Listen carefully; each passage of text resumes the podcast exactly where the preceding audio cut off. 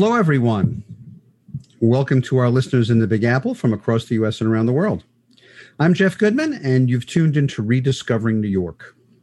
Professionally, I'm a real estate broker with Brown Harris Stevens, and as my listeners know, I love New York. Rediscovering New York is a weekly program about the history, texture, and vibe of our amazing city. And we do it through interviews with historians, local business owners, tour guides, nonprofit organizations, preservationists, local musicians and artists, and the occasional elected official. On some shows, we focus on an individual New York neighborhood, exploring its history and its current energy. What makes that particular New York neighborhood special? Sometimes, like tonight, we host a show about an interesting and vital color of the city that's not focused on one particular neighborhood.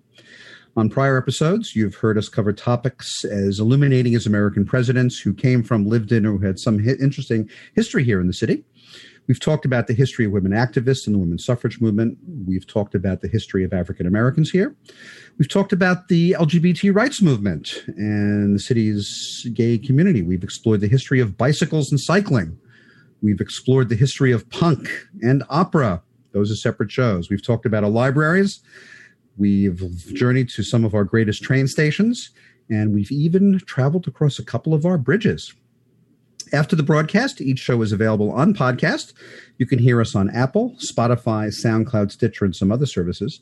Tonight we're having a fun show, a little more lighthearted. Last week we uh, had an election history. The show this is not a show about politics, as you know, so we didn't talk about current political events. We talked about the history of presidential elections. So this week I decided we would do something a little more lighthearted. We're going to talk about coffee and tea, those timeless drinks that people the world over love. And we in New York certainly love our coffee and our tea. Our first guest is a returning expert to Rediscovering New York. It's Justin Rivers.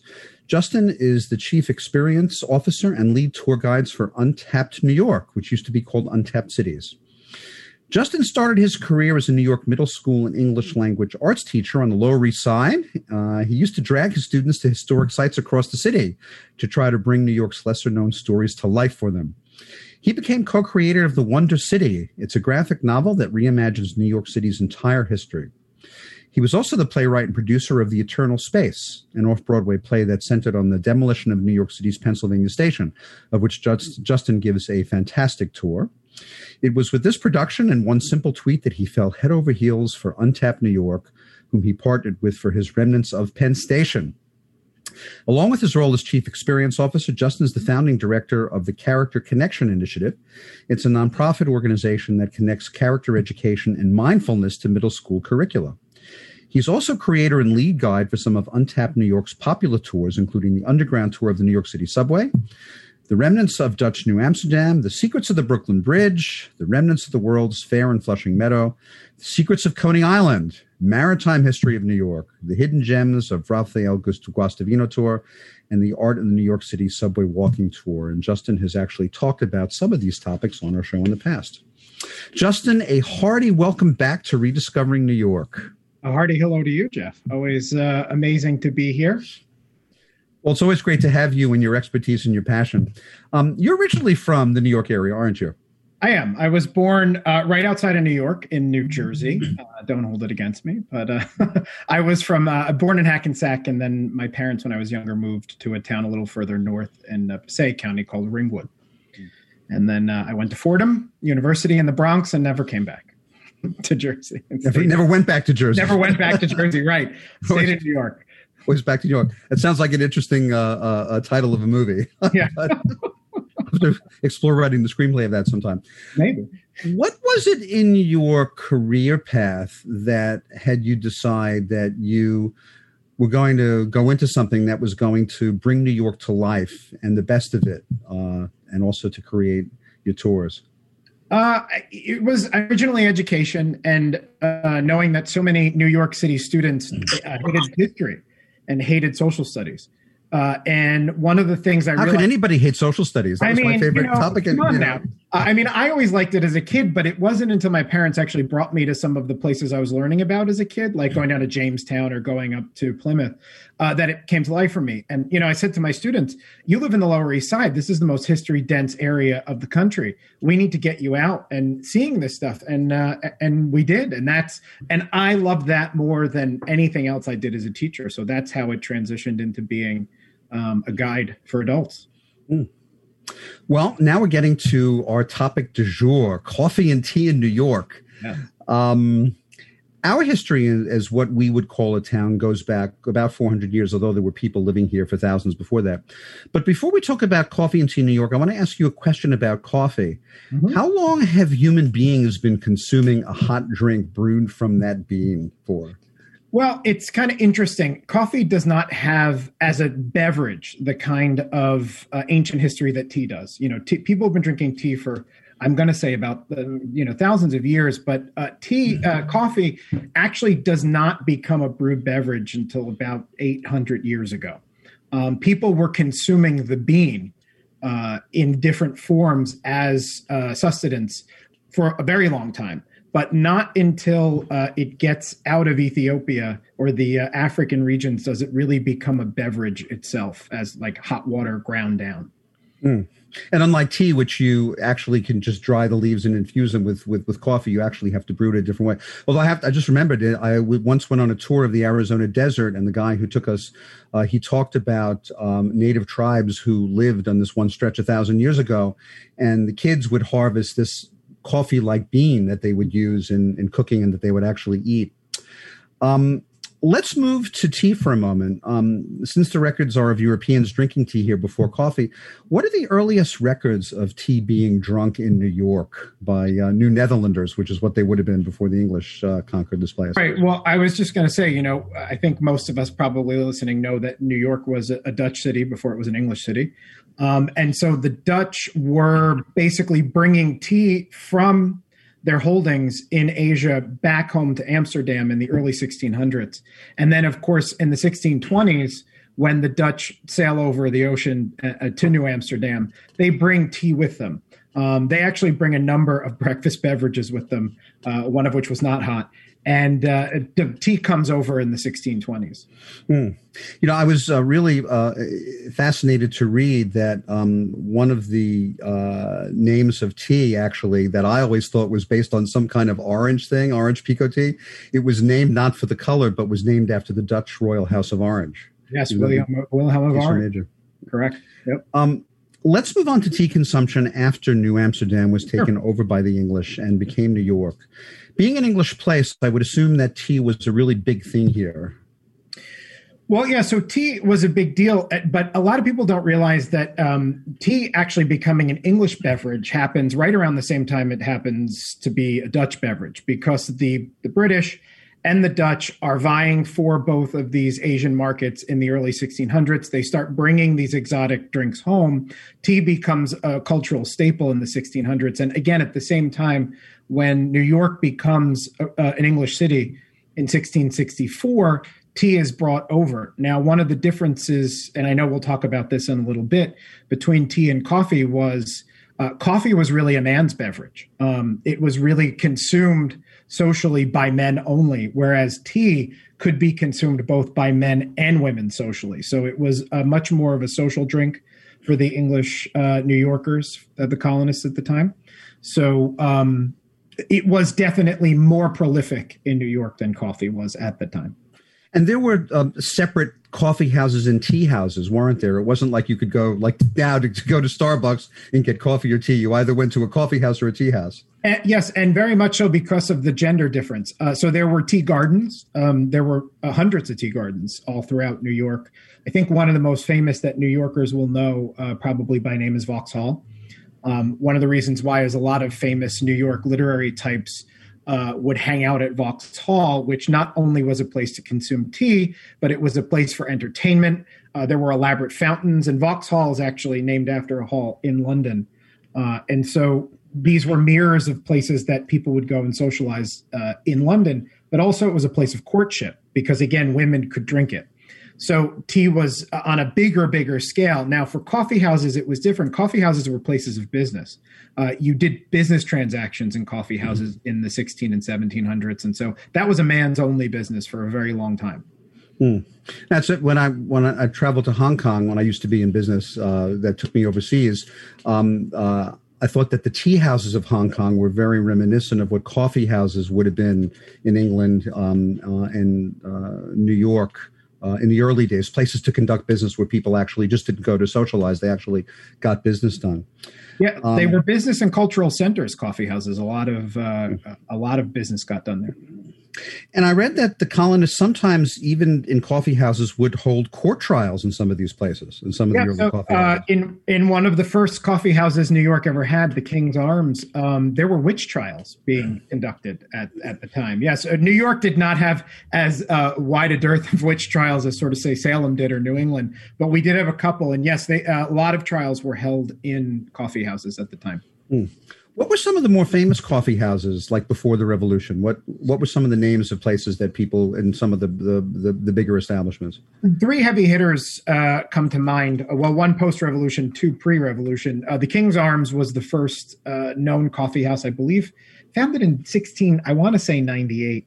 Um, and it was a play. It was right on Broadway. It was right next to uh, Trinity Church's property, and it was a home. It was actually a yellow brick faced home, which uh, was a holdover from the Dutch period, had multiple levels, had an observation deck on the top where men could get their coffee, do their business, and then watch out over uh, the Hudson and the harbor to see if ships were coming in uh, for shipping. And the King's Arms, like I said, was host to trials, uh, famously some witch trials in New York. The next uh, biggest coffee house in New York's history was the Merchants Coffee House on the corner of Pearl and Wall Street. And there was some important there was some important history that happened there both before and after the revolution. Very important. So I like to say America was really born in a coffee house in New York because uh, it was the Continental Congress was thought up of in the Merchants Coffee House on Wall Street. Uh, and one of the first pre meetings of the Continental Congress happened there. And then after the revolution, uh, President elect George Washington was first recognized as the President of the United States in a ceremony outside of the Merchants Coffee House. So, really big deal. Hmm. That coffee house. What was the Tontine Coffee House? I, I saw a picture recently a, of, a, of a building built around that time, and I didn't know that you could have that there were five and six story you know stone structures down um, in Lower Manhattan you know around this time. But yeah. one of them was called the Tontine Coffee House. Tontine Coffee House it is again a very uh, historic spot not only for New York but America because it was the home of the New York Stock Exchange. Uh, and the Tontine Coffee House uh, was a multi-story building with a balcony, and it was di- diagonally across from the Merchants Coffee House. It too was also on Wall and Pearl, and um, it was the place where the first New York Stock Exchange sat inside. The New York Stock Exchange was founded under a, a buttonwood tree down the street on Wall Street, but once they settled inside, they settled on the second floor of the Tontine. So that's that is where the stock exchange finds its first home. And wasn't also the first Bank of New York, the Bank of New York actually con- either conceived or uh, the first meeting of the of the bank people who started the bank was in a coffee house? Yeah. So uh, actually, in the Tontine, they met. So there were multiple floors, and multiple floors had different purposes, especially in the Tontine. So the first floor was the floor you got your beverage. Um, and you could sit and be social. The second and the uh, upper floors were places almost like boardrooms or conference rooms. They'd go upstairs and conduct business. So uh, the stock exchange was sort of second floor ish. Uh, and I do believe, yes, the uh, the Bank of New York was dreamt up, and uh, I believe the charter was drawn up in Tontine, and then moved just down the street to the next corner where it was uh, laid out as a building. Uh, before we take a break in a minute, I want to ask you a quick question uh, sure. about roasting coffee. A little, uh, a little, we're not well known fact about it. unlike tea, coffee had to be roasted. Tea could just be dry, but coffee had to be roasted. Um, could one buy roasted coffee in New York hundreds of years ago? No. So, uh, interestingly, about coffee was uh, when it was in the colonial period, you had to buy green coffee, which is just uh, raw coffee uh, bean. And then it was again the woman's job to purchase the coffee, mainly from the markets, bring it home, and then they would roast it on the open hearth fires. So you would see like the hearths would be scorched black by uh, the coffee roasting process. It wasn't until later in industrial New York, a man by the name of Jabez Burns actually invents the industrial roaster, and that that sort of changes coffee consumption in New York completely. That's wow. at 1800s. Um, well, we're going to take a short break, and when we come back, we're going to continue our discussion with the history of coffee and tea in our great city, New York, with our first guest, Justin Rivers of Untapped New York. We'll be back in a moment. You're listening to Talk Radio NYC at www.talkradio.nyc. Now broadcasting 24 hours a day.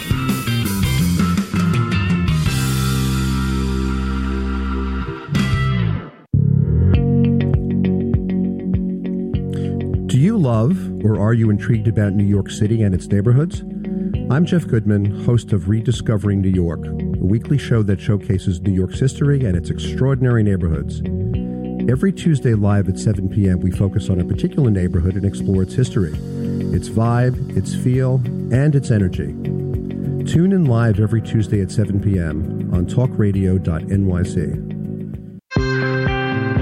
Hey, all you listeners, looking to boost your business? Why not advertise on Talk Radio NYC with very reasonable rates? Interested? Simply send us a message on our website, talkradio.nyc.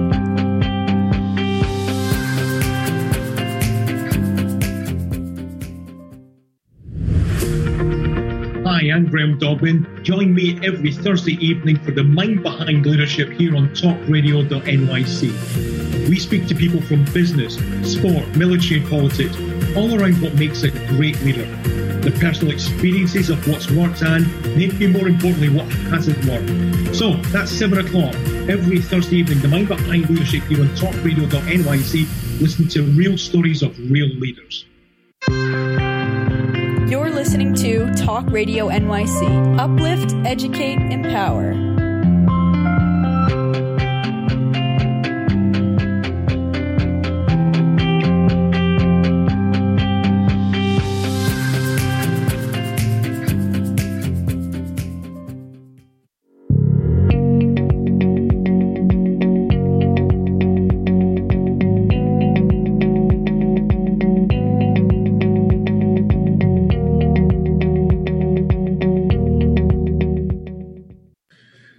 We're back to this episode of Rediscovering New York and our special program about coffee and tea in our great city, New York. My first guest is Justin Rivers, who's the Chief Experience Officer and lead tour guide of Untapped New York. Um, Justin, it's been a challenging time for tour companies uh, with in, during the pandemic. Um, what kinds of programming is Untapped New York offering its its customers now, and what kind of special uh, things you have coming up? Well, uh, we went virtual with our Insiders membership program in March, right after the pandemic sort of hit. So, uh, on a weekly basis, we do three to four virtual uh, either tours or talks, um, which people can go to uh, untappedcities.com slash insiders, use the code join us for two months free to give it a try. It's join us is one word. But also, we are back, I'm happy to say, since uh, early September with uh, in person uh, tour experiences. Uh, they're socially distanced. We're all outside. We're a 10 person capacity and uh, we have earpieces so people can uh, sort of scatter around and, and feel comfortable. Uh, and it's been great because the tours have been selling really well and we're, uh, it feels good to be back out in the world again. Oh, great.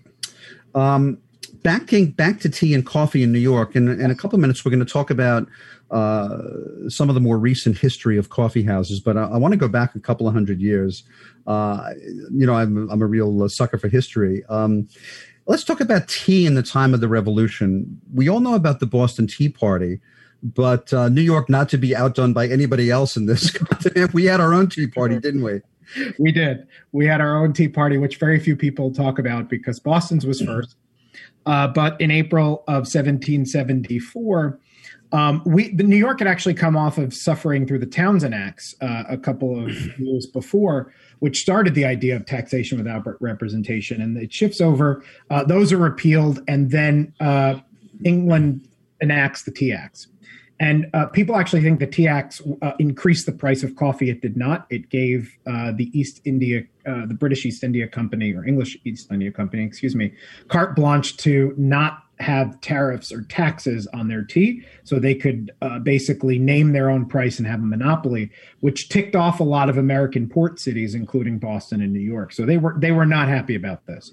Um, that's why Boston has their Tea Party, uh, and then in April of 1774, New York decides to do their own version. Uh, there were two ships, uh, one of which that came in was the Nancy, and the Nancy had uh, about almost 700 chests of tea in it and uh, the New Yorkers who had decided they were going to rebel a little bit said to the captain, of the Nancy, "Hey, you know, we're going to let you go, but turn around and get out of here, or we're going to dump your tea like they did in Boston." And actually, the captain of the Nancy took the advice, uh, but he spent a couple of days hanging around getting provisions to go back to London. And then a ship called the London sails into the harbor, and the captain, knowing that the New Yorkers were uh, boarding and were going to do this, says, "I don't have any tea on board." Uh, but they were tipped off by some people in Philadelphia, the New Yorkers that were, uh, that is saying uh, he's got actually a private 18 chest uh, stash of tea that he wanted to sell uh, for himself for personal profit. And the New Yorkers boarded and dumped that tea. Uh, in the harbor, much like they did in Boston. And then that captain and both the Nancy sort of went in back home to London with their tail tucked between their legs and it was not as well known, but the coercive acts were then passed to sort of punish the colonists for these acts.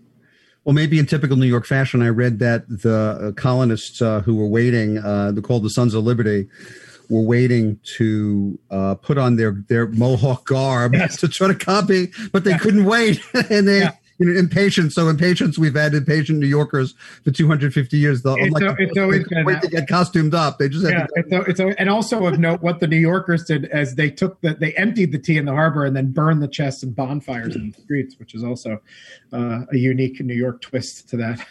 let us not say that New Yorkers aren't resourceful. Oh, that's very all the all the uh, assets uh, uh, at a given time. Um, just a couple of quick things before we go to more modern times. Um, uh, John Jacob Astor, who was America's first multimillionaire, aside from him making a fortune in uh, shipping uh, uh fur and other goods overseas, his ships actually ref- came back and came back with Chinese tea. Uh, that helped uh, him make the, the money he did. And for those of us old enough to remember the A&P, the A&P was originally the Great Atlantic and Pacific Tea Company. It opened on Vesey Street in 1859 and grew into the world's largest chain store. It's the ancestor of today's A&P. And uh, by 1860, by the start of the Civil War, uh, $8.3 million worth of imported tea was handled by New York merchants. Uh, we're going to fast forward a little bit now and come to the 20th century. Um, what are some of the more recent coffee businesses in New York that started maybe around the turn of the century and, and a little bit after that? And, and what were some of their unusual characteristics? Well, uh, coffee in the 20th century uh, in New York has, of course, like New York does, uh, characters associated with it. Uh, and so the woman, there's a woman, her name is Alice Foote McDougall. She was born in one of the Greek Revival row houses on Central, uh, West uh, Washington Square Park North um, born into a rich family that went broke. She marries a coffee broker. He goes broke and dies on her. And she decides she's going to become an independent woman. She goes into the coffee business. Sounds a little bit like Betsy Jumel when yeah, uh, her husband died. Very much so like Betsy Jumel, correct. And uh, she uh, starts a company called A.F. McDougal, and she begins importing green coffee uh, without the gender specific name but she doesn't love it. So she switches her career and she starts actually selling. She becomes a whole bean retailer in Grand Central Terminal, of all places. She opens one of the first coffee shops there called the Little Coffee Shop. Uh, and it was in the Lexington Avenue passage, and uh, she opened it in 1919, so just six years after the terminal opens. And it's a really blustery day in February. There's a nor'easter blowing through, and she decides, you know what I'm going to do? I'm going to brew my coffee. Uh, she was just selling whole bean at the time. Uh, she brews the coffee and then she tells her, one of her shop girls to go home and get her waffle iron. She starts making waffles and selling coffee uh, to the commuters, and it's it's a hit.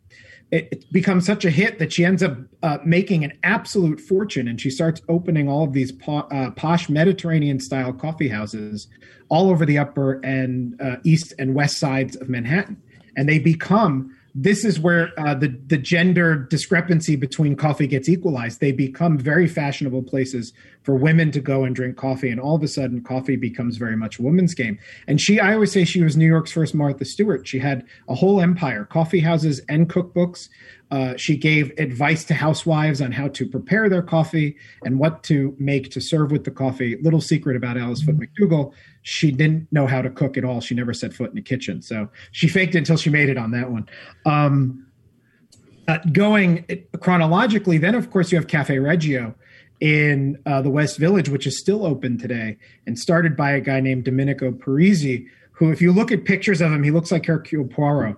Uh, when he was younger, he comes over from Italy and with the Italian wave of immigrants to the village, they bring with them their coffee, which is espresso, very different from the boiled coffee that New Yorkers knew before that hand. As a matter of fact, somebody said, uh, a, a, a food critic at the time said, I have great respect for what comes out of the Italian kitchen, but the coffee ought not come out at all. It should be used to scrub copper pots because espresso was so strong.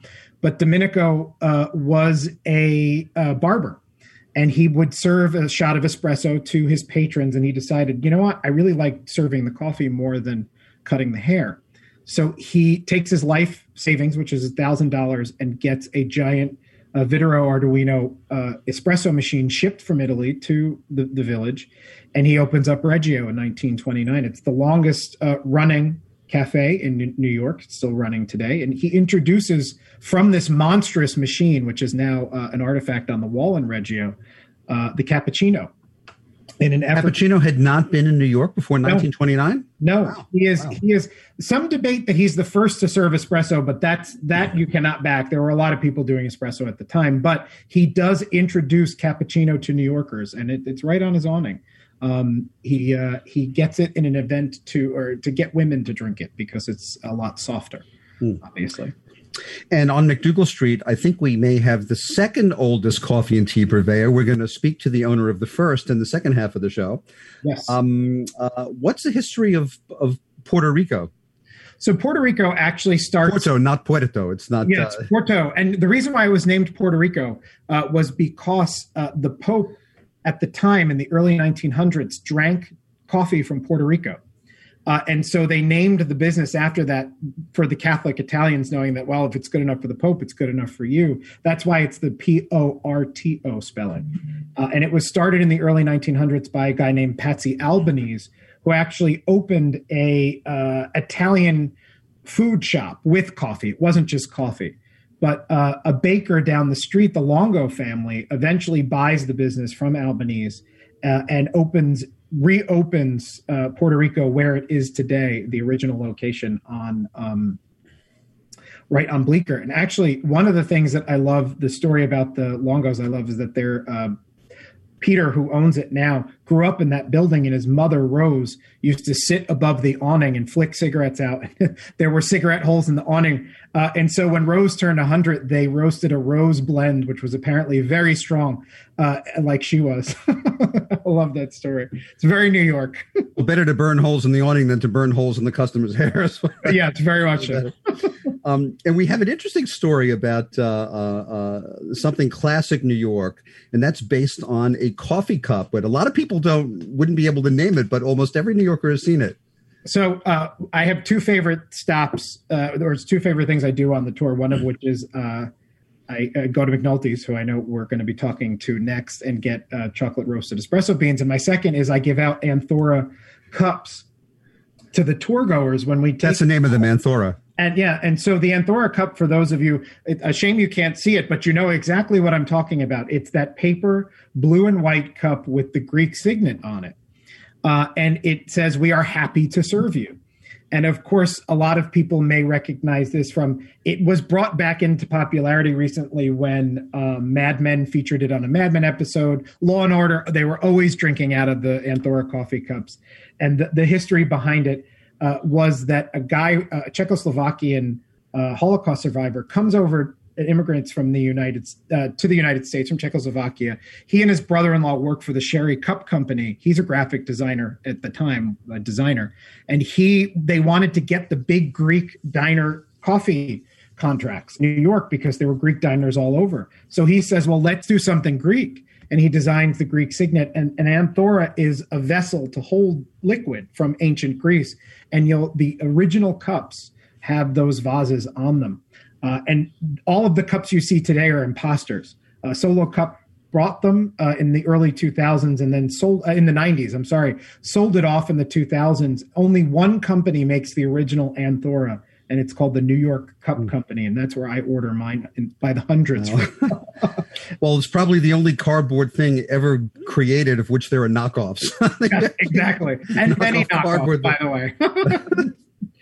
Well, we're almost out of time, Justin, but I want to end with uh, uh, you can go to, we actually have a coffee and tea festival in New York, don't we? And it's yes. in Brooklyn. This is great. So the Brooklyn uh, Coffee and Tea uh, Expo is happening in, it's at the Expo Center, Brooklyn Expo Center in Greenpoint, and it's happening, I believe it is December 12th and 13th. Uh, it is happening, uh, even with COVID. Um, they are taking socially distanced measures. And yeah, you can discover new and exotic coffees and teas there. Oh, great. Well, Justin, this has been an illuminating and wonderful conversation as always. Uh, always fun. Our first guest, everyone, has been Justin Rivers. Justin is the Chief Experience Officer and Lead Tour Guide of Untapped New York, formerly called Untapped Cities. You can find out about their great offerings at www.untappedcities.com. Did I get that right? You did. All right, excellent. Well, everyone, we're going to take a short break. And when we come back, we're going to speak to the owner of one of the oldest retail establishments in the city, and I believe the oldest purveyor of coffee and tea in the city. We'll be back in a moment. You're listening to Talk Radio NYC. Uplift, educate, empower.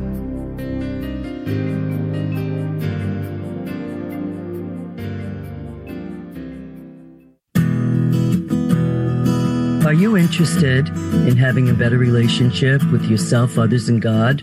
Greetings. I'm your host, Dr. George Andow, for the show A Journey Through into Awareness.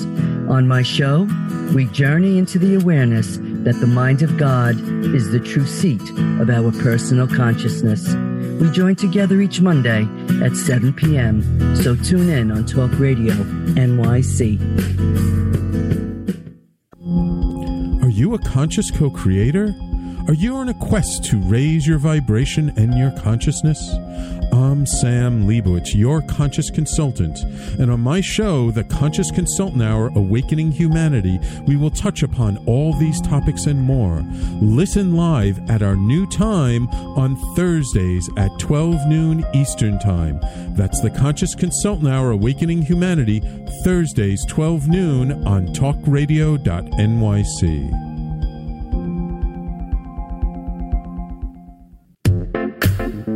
you a curious person, always asking questions? Do you desire to be in the know?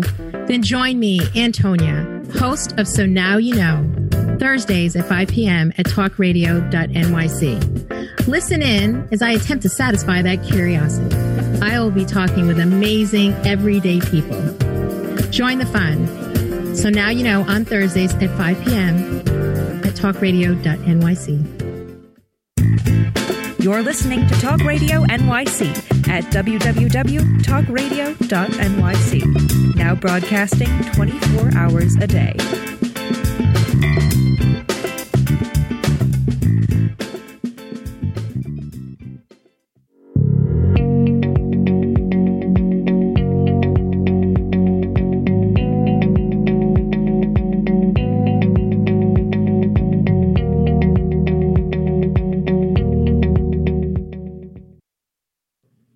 Back.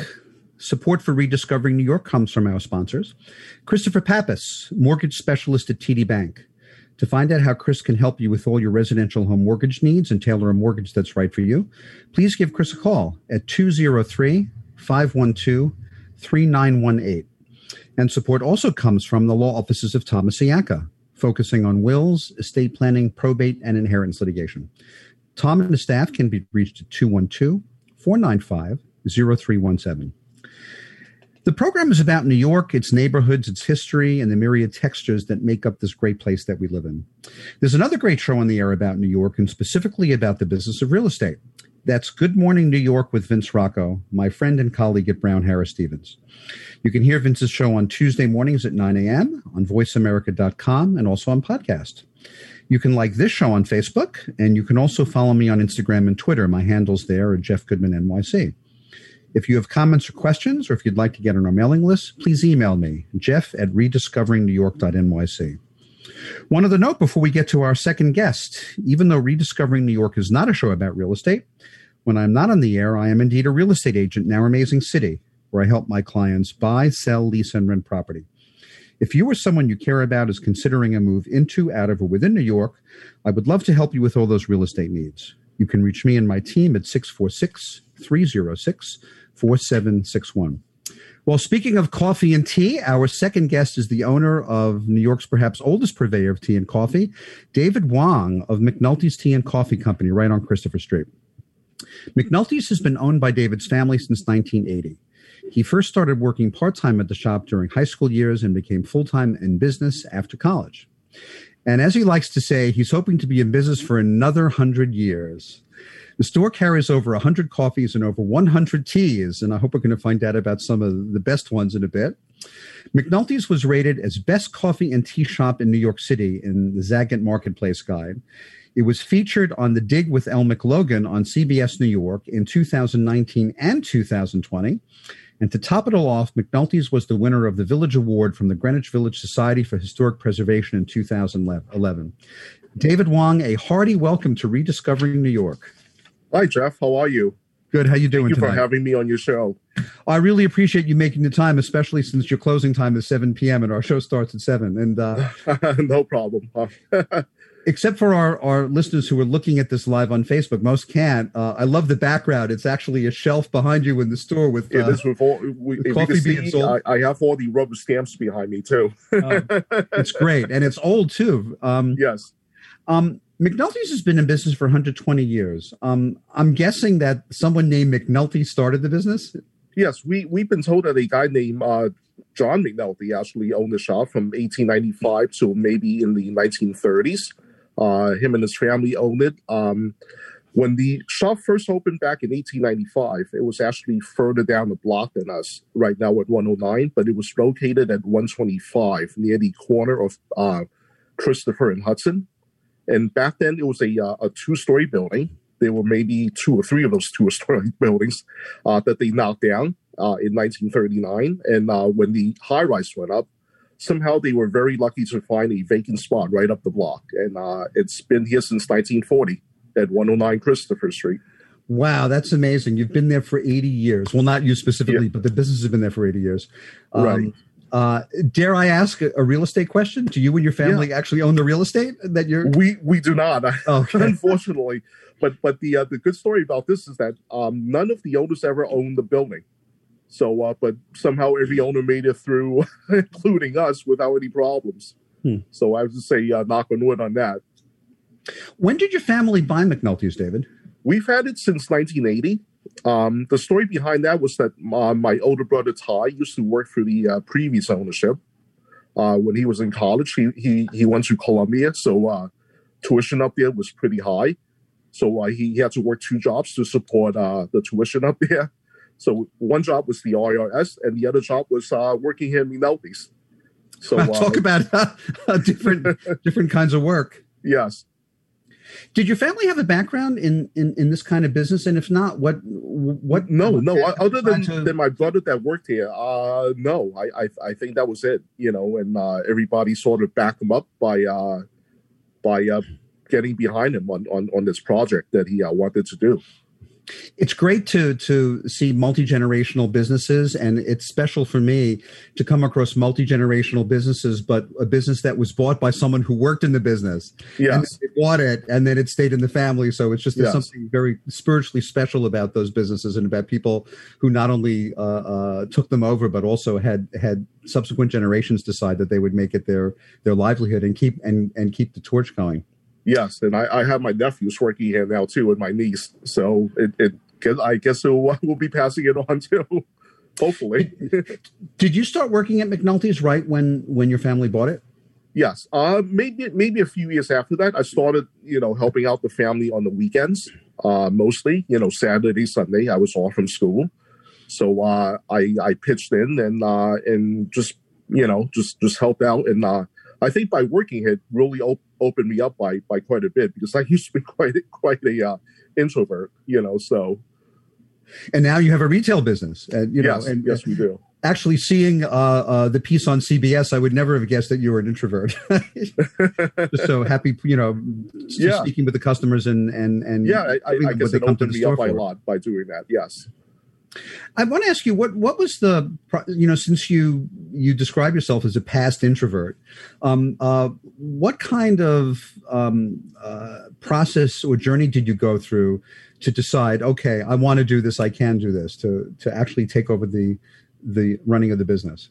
Yeah, so uh, so so I you know like I said before I, I, I was working during the weekends uh, you know throughout uh, high school and college and uh, and after college my brother decided to get into a different field so he became a uh, a IT a computer IT so uh, so my dad asked me if I wanted to uh, take over and uh, and I said sure you know let's keep it in the family let's keep it going.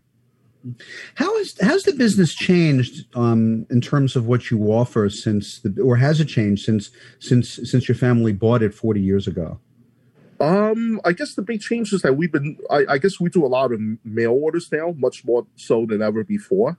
And of course, online too, which didn't exist in nineteen Also eighty. online too, yeah. And I got my nephews helping uh, in creating all these social media pages, you know, Facebook, Twitter, and all that stuff to uh, to help us out even more.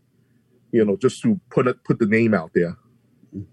I know this might be a difficult question um, because it, it, it happened before you and your family took over the business. Do you Sure. know of or if the business changed aside from the location in the time that it was first started by John McNulty until the time that your family bought it? That was like an eighty-five year uh, time frame yeah. from the time it started till when- till when you bought it. Yeah, the funny thing is that we heard a, uh, a story from a elder lady uh, that that came in, I think, in the '90s, and she told us that she remembered going to the original shop, and she was shopping there with her parents, and her parents uh, bought coffee, but they bought a po- uh, a bag of popcorn for her. So we envisioned this store to be maybe more of a general store than a actual coffee and tea shop, like like it is today. You know, where it specializes in selling tea and coffee, but maybe they had other products too. I want to ask you um, about the challenges that McNulty's has faced in business in turbulent times. Um, um, you know, even though the drinks of coffee and tea are such an important part of the lives of most Americans and certainly Yes. most workers, um, the first thing that comes to mind for me, believe it or not, being a history maven, is the Second World War, and I'm interested because Sure. coffee was rationed. Um, Yes. Um, do you know if that impacted the business at all uh, of, of, of the Um, shop? I, I- mean, it was before you were on it- the planet, obviously, but uh, you yeah, know, you- I, I would say it probably did for a little bit, um, but somehow the the, the store survived.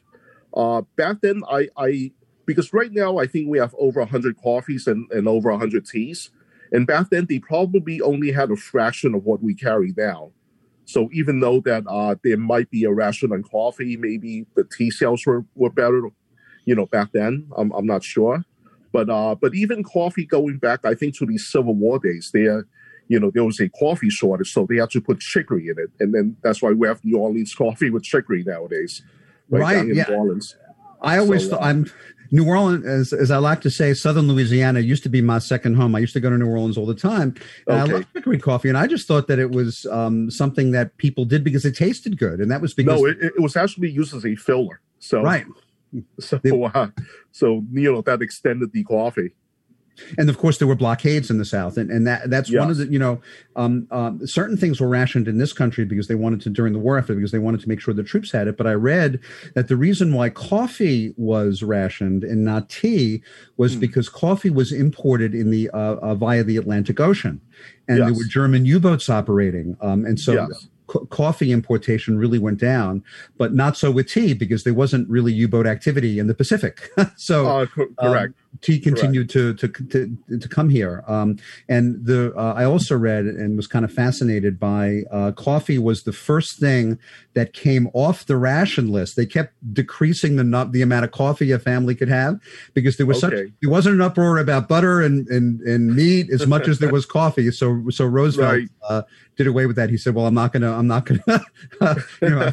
Maybe he was uh, imagining uh, a coffee drinkers coming with pitchforks to the White House and didn't Sure. Well, so so many people need coffee to get them going in the morning. So why not, right? I want to ask you about one other difficulty, um, and this would have happened after your family owned the shop. For so many years, Christopher Street was the physical and spiritual center of the LGBT community in the city, and especially the stretch of Christopher Street between Bleecker and Yes. Hudson Streets. You know, it used. Uh, I used to actually do business there. I uh, from 1980.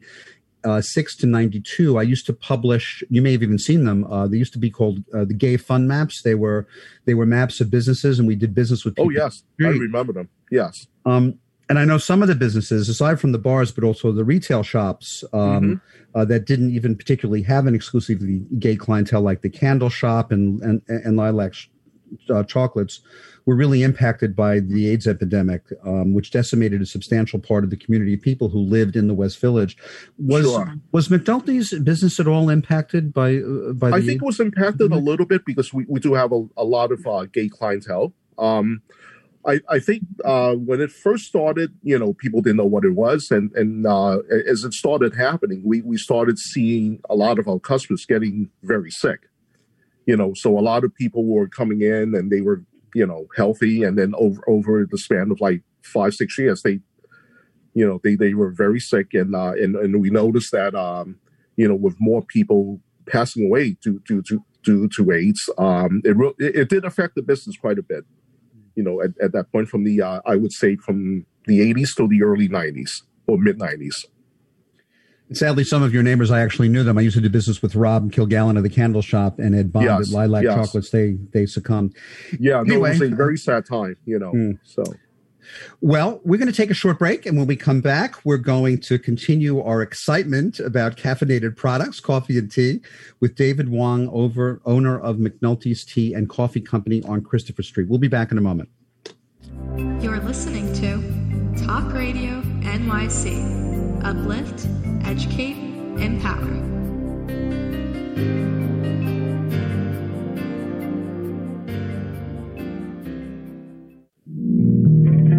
Are you a small business trying to navigate the COVID 19 related employment laws? Hello, I'm Eric Sauver, employment law business law attorney and host of the new radio show Employment Law Today. On my show, we'll have guests to discuss the common employment law challenges business owners are facing during these trying times. Tune in on Tuesday evenings from 5 p.m. to 6 p.m. Eastern Time on talkradio.nyc.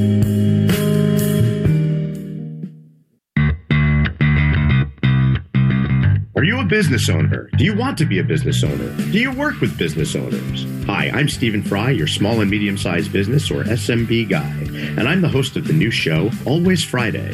While I love to have fun on my show, we take those Friday feelings of freedom and clarity to discuss popular topics on the minds of SMBs today. Please join me and my various special guests on Friday at 11 a.m. on talkradio.nyc.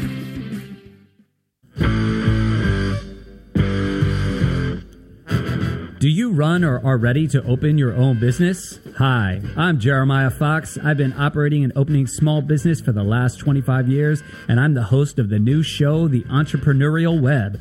Tune in every Friday at noon Eastern Time for insights and stories on the nuances of running small business right here on Fridays at noon, talkradio.nyc. You're listening to Talk Radio NYC at www.talkradio.nyc. Now broadcasting 24 hours a day.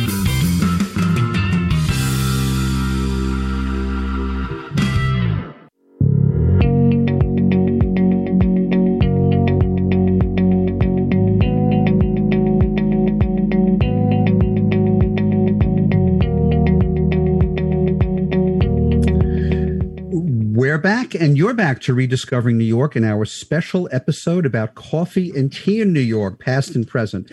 My second guest is David Wong. David and his family own McNulty's Tea and Coffee Company, a business that's been on Christopher Street in the West Village since 1895, 125 years. Has to be one of the oldest retail businesses in the city, David. I got to be like in the top 1%, I'm thinking. I think so. Hmm. I think so. I, I'll probably us in uh, in Porto Rico. You know, the, the two oldest shops in uh, in the city. Uh huh. Oh, really? Well, you're older than Porto Rico. Porto Rico's uh, eight I years think- younger than you. Uh, 12, uh, Yeah. 12 years younger than you. Yeah. Um, your business has to have been impacted by the pandemic, but I know you're open now. I hope things are going, you know, pretty much back to normal for for the business. Yeah, things are pretty much back to normal. Uh, I think the uh, the, the we've certainly been doing a lot of mail orders. Um, a lot of our customers moved away, you know, either to upstate New York or east Eastern Long Island.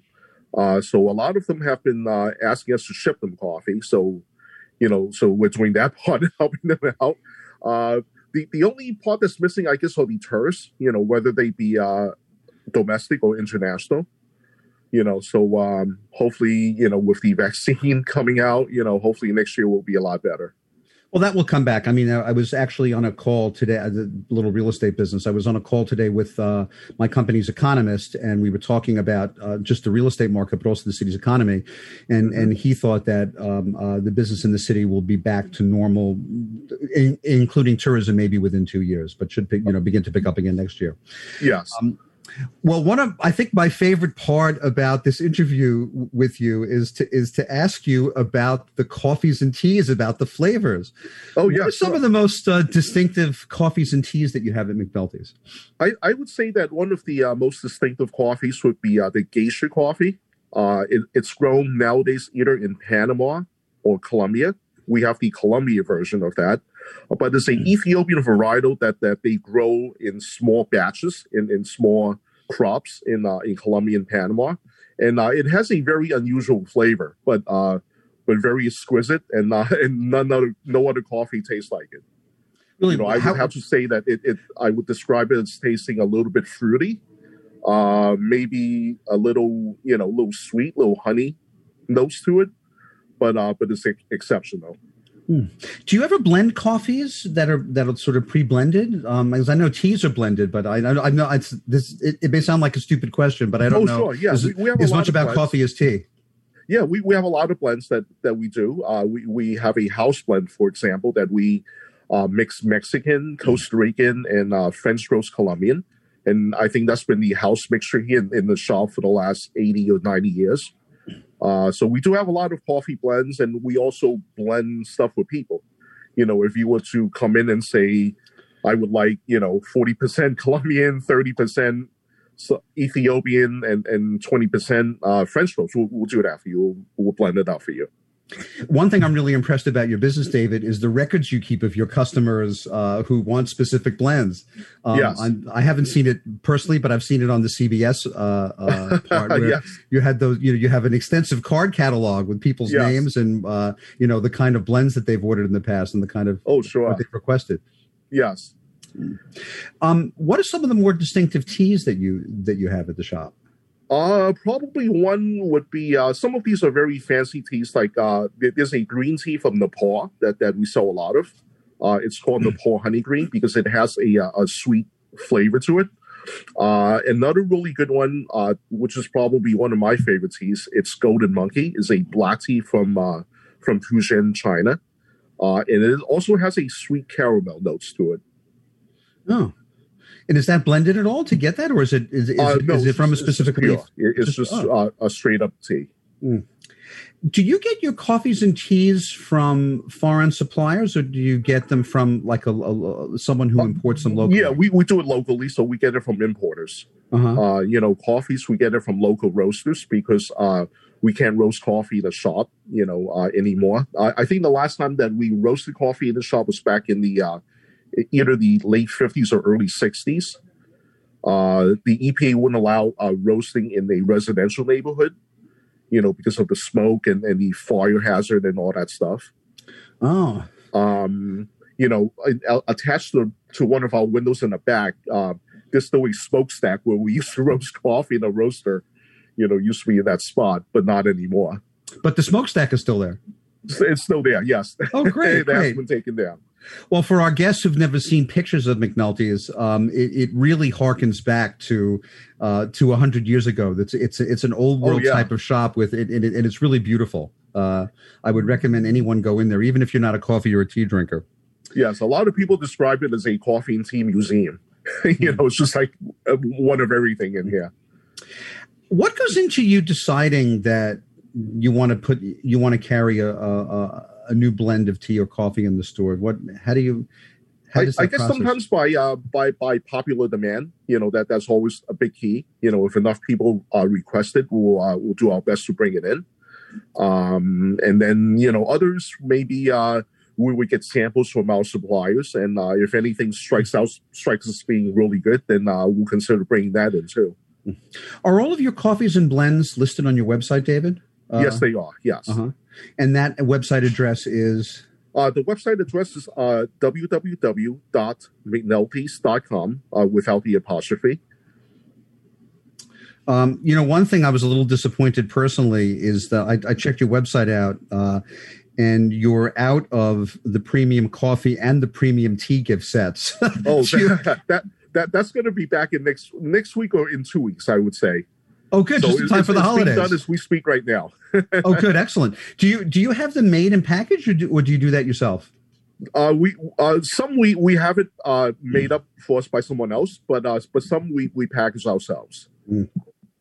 Um, and I have one last question for you: Is there a favorite coffee that you love more than any else to drink, and the same with the tea? Uh, I probably can't pinpoint one, but I'm gonna say for coffees, probably uh, Sumatra would be one of them, and and maybe the one from uh, from Puerto Rico Mm-hmm. that, that you mentioned earlier with Justin. You know that that's one of my favorite coffees, uh, the Yauco Selecto, and and for teas, probably the uh, the Golden Monkey, and and also uh, another Chinese black called Yingdi Number Nine.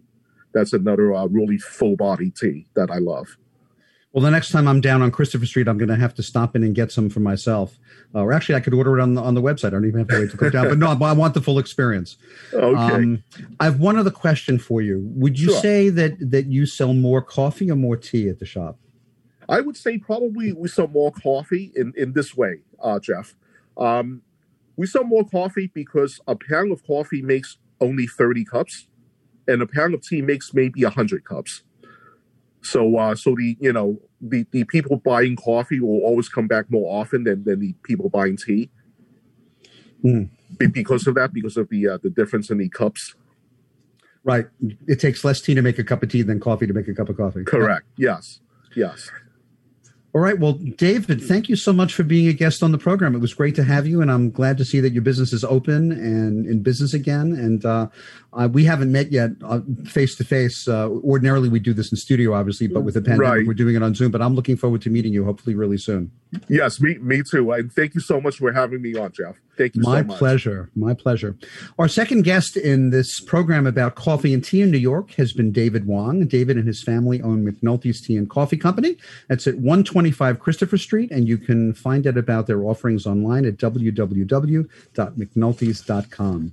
Uh, Jeff, we're, we're, we're at 109, Christopher. I'm sorry, 109. Thank you for correcting me. I would want people to go to 125. Maybe they'd wind up at the Leatherman or something at old address. 125. That, was from 1895 to 39. Oh, okay. Okay. Thank you. That's 109 Christopher Street, everybody.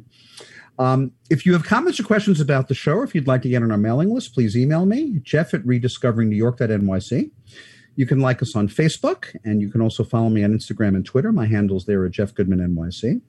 Once again, I'd like to thank our sponsors, Chris Pappas, mortgage banker at TD Bank, and the law offices of Tom Siaka, focusing on wills, estate planning, probate, and inheritance litigation. One more thing before we sign off. I'm Jeff Goodman, a real estate agent at Brown Harris Stevens in New York City. And whether you're selling, buying, leasing, or renting, my team and I provide the best service and expertise in New York City real estate. To help you with your real estate needs, you can reach us at 646 306 4761. The show's producer is Ralph Storier. Our engineer this evening continues to be the great Sam Leibowitz. Our special consultant is David Griffin of Landmark Branding. Thanks for listening. We'll see you next time.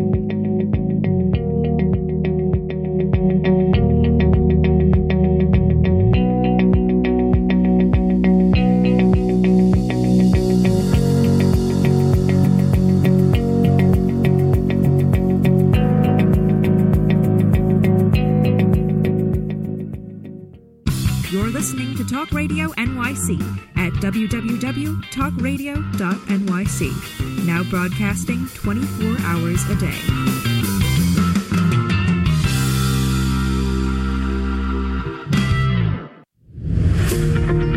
Hi, I'm Graham Dobbin. Join me every Thursday evening for the Mind Behind Leadership here on talkradio.nyc. We speak to people from business, sport, military, and politics, all around what makes a great leader.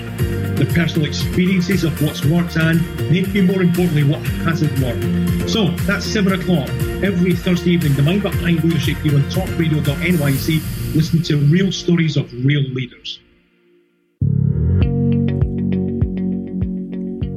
Do you love or are you intrigued about New York City and its neighborhoods? I'm Jeff Goodman, host of Rediscovering New York, a weekly show that showcases New York's history and its extraordinary neighborhoods. Every Tuesday live at 7 p.m., we focus on a particular neighborhood and explore its history, its vibe, its feel, and its energy. Tune in live every Tuesday at 7 p.m. on talkradio.nyc. Are you a curious person, always asking questions? Do you desire to be in the know? Then join me, Antonia, host of So Now You Know, Thursdays at 5 p.m. at talkradio.nyc. Listen in as I attempt to satisfy that curiosity. I will be talking with amazing, everyday people. Join the fun. So Now You Know on Thursdays at 5 p.m. at talkradio.nyc. Hey, all you listeners, looking to boost your business? Why not advertise on Talk Radio NYC with very reasonable rates? Interested? Simply send us a message on our website, talkradio.nyc.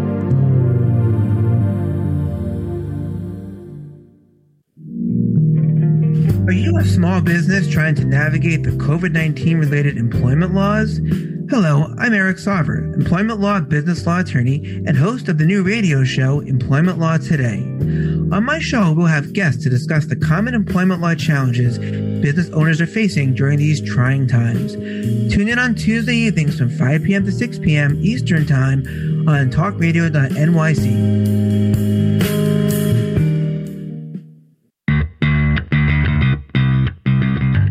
business owner? Do you want to be a business owner? Do you work with business owners? Hi, I'm Stephen Fry, your small and medium sized business or SMB guy, and I'm the host of the new show, Always Friday.